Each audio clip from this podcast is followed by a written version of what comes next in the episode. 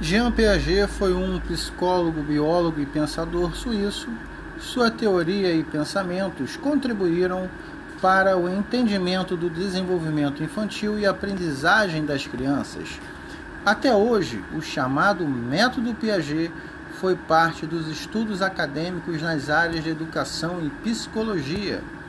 Teoria de Piaget, a teoria da aprendizagem na educação infantil. De acordo com Piaget, a chamada teoria piagetiana foca no desenvolvimento infantil e por isso é chamada de teoria do desenvolvimento. Segundo ele o próprio, a infância é um tempo de maior criatividade da vida do ser humano, ancorada nos estudos sobre o desenvolvimento humano e cognitivo. A chamada teoria cognitiva de Piaget foi denominada por ele próprio como epistemologia genética, sua teoria foi fundamental para o surgimento da corrente construtivista.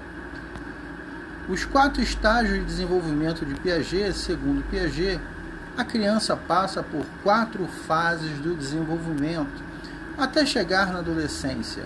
Esses estágios estão relacionados com a capacidade cognitiva do ser humano, ou seja, com a construção do conhecimento na psique são eles: primeiro, estágio sensório-motor, que vai dos 0 aos 2 anos.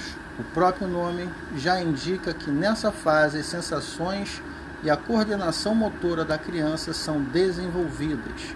Ainda que a capacidade de cognição seja limitada, nesse momento ela começa a perceber o mundo ao seu redor dando início ao reconhecimento de objetos. 2. Estágio pré-operacional, que vai dos 2 aos 7 anos de idade. Com o desenvolvimento da fala, a criança começa a nomear objetos que rodeiam ao mesmo tempo em que passa a ter uma capacidade mental de lembrar deles representações mentais. O raciocínio começa também a ser desenvolvido. Começa também a ser desenvolvido, embora esteja em uma fase inicial. No terceiro estágio, estágio das operações concretas, dos 7 aos 11 anos. Esta fase está relacionada com a capacidade cognitiva da resolução concreta de alguns problemas. Nela, a criança começa a ter uma capacidade maior de interpretação e, portanto, já consegue resolver alguns problemas básicos. Alguns conceitos são interiorizados, por exemplo, dos números e das operações matemáticas. No quarto estágio, que vai dos 11 aos 14 anos, ele chama de operações formais. Já na adolescência, o raciocínio lógico se desenvolve e o indivíduo já começa a pensar por si só, ao mesmo tempo em que tem a capacidade de criar teorias e refletir sobre as possibilidades do mundo, trata-se, portanto, de uma fase de autonomia. Jean Piaget nasceu na cidade suíça no dia 9 de agosto de 1896. Foi ali que ele passou sua infância ao lado de seus pais, Arthur Piaget e Rebecca Suzanne. Muito curioso e aplicado, foi com 10 anos que ele publicou seu primeiro artigo. Desde pequeno, seu interesse pela natureza foi notório e certamente fundamental para a sua primeira escolha acadêmica. Assim, em 1918, formou-se em Ciências Naturais pela Universidade de Neuchâtel. A partir daí começa a publicar alguns artigos e livros, sendo que o primeiro deles foi publicado em 1923. A linguagem e o pensamento da criança chamava-se o seu livro.